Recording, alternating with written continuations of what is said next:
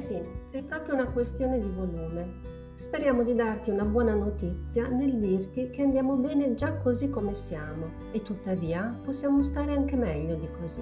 Cosa intendiamo e perché parliamo di volume? Facciamo un passo indietro. Ognuno di noi è continuamente attraversato da idee, pensieri, emozioni a volte fortemente in contrasto fra loro. Da dove arrivano queste idee, queste emozioni, questi pensieri? Arrivano da parti diverse della nostra personalità. Ognuno di noi è un mix di questi aspetti, che possiamo chiamare anche semplicemente parti o voci.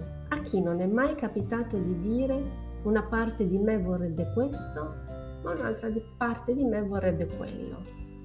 Una parte di me vorrebbe andare a quella cena, un'altra parte di me invece no. Intendiamo questo quando parliamo di molteplicità interiore. Insomma, siamo sfaccettati, non siamo per così dire un monoblocco. Così potrebbe per esempio accadere che eh, al lavoro, davanti alle pratiche che si accumulano sulla mia scrivania, una parte di me mi urli dentro con un volume altissimo qualcosa del tipo non te ne puoi andare a casa finché non ti sei messa in pari, è una tua precisa responsabilità. Il volume è talmente alto da impedirmi di avere orecchie per quella parte di me che invece mi dice basta, finito l'orario di lavoro, quel che è fatto è fatto, ci penserai domani, non puoi immolarti sull'altare del lavoro e cose del genere.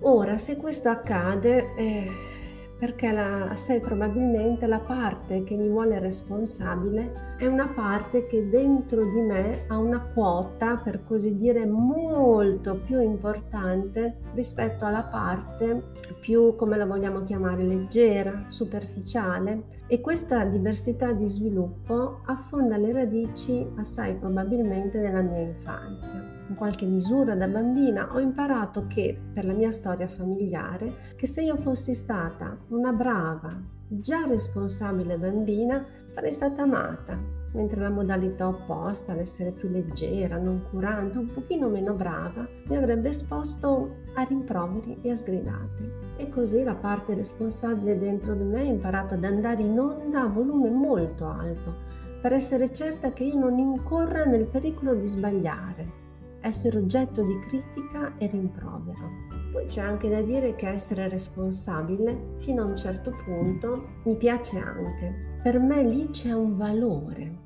ma è proprio quel fino a un certo punto che è importante. Quando il volume della modalità responsabile è alto, fino a un certo punto non esiste io comincio per esempio a non saper più distinguere fra le responsabilità mie e quelle dell'altro. Così mi faccio carico delle une e delle altre, caricandomi sulle spalle pesi che non sempre sono miei e sottoponendo me stessa a uno stress importante e spesso senza soluzione di continuità. Quindi che fare? Beh, intanto darsi un po' di tempo, allungare quel ritardo fra lo stimolo che arriva dall'esterno, ovvero la scrivania colma di pratiche nel, in questo esempio, e la mia risposta, la mia, la tua, la risposta che possiamo dare.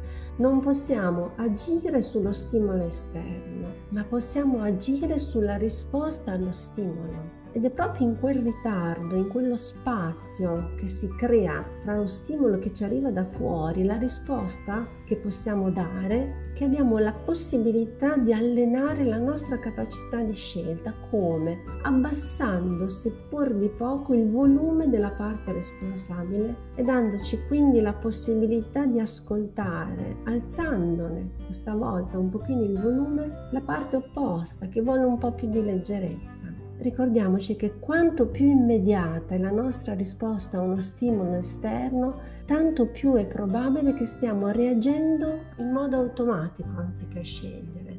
In altre parole, è assai probabile che siamo dominati da una parte di noi. E poi possiamo farci una domanda, sempre nell'esempio di prima, come cambierebbero le mie giornate se potessi ogni tanto concedermi un po' di leggerezza? E ancora potrei chiedermi, come mai io che sono così responsabile ho così spesso intorno a me nella vita, nelle amicizie, persone così allegramente e tenacemente menefreghiste? E su questo ti rimandiamo a una prossima puntata, non senza prima chiederti se questa eh, questo meccanismo che abbiamo descritto con un esempio ti risuoni in qualche modo, se ti capita di essere dominato totalmente da una parte di te dimenticandoti di qualcosa e se ne hai voglia faccelo sapere. Ciao, alla prossima puntata.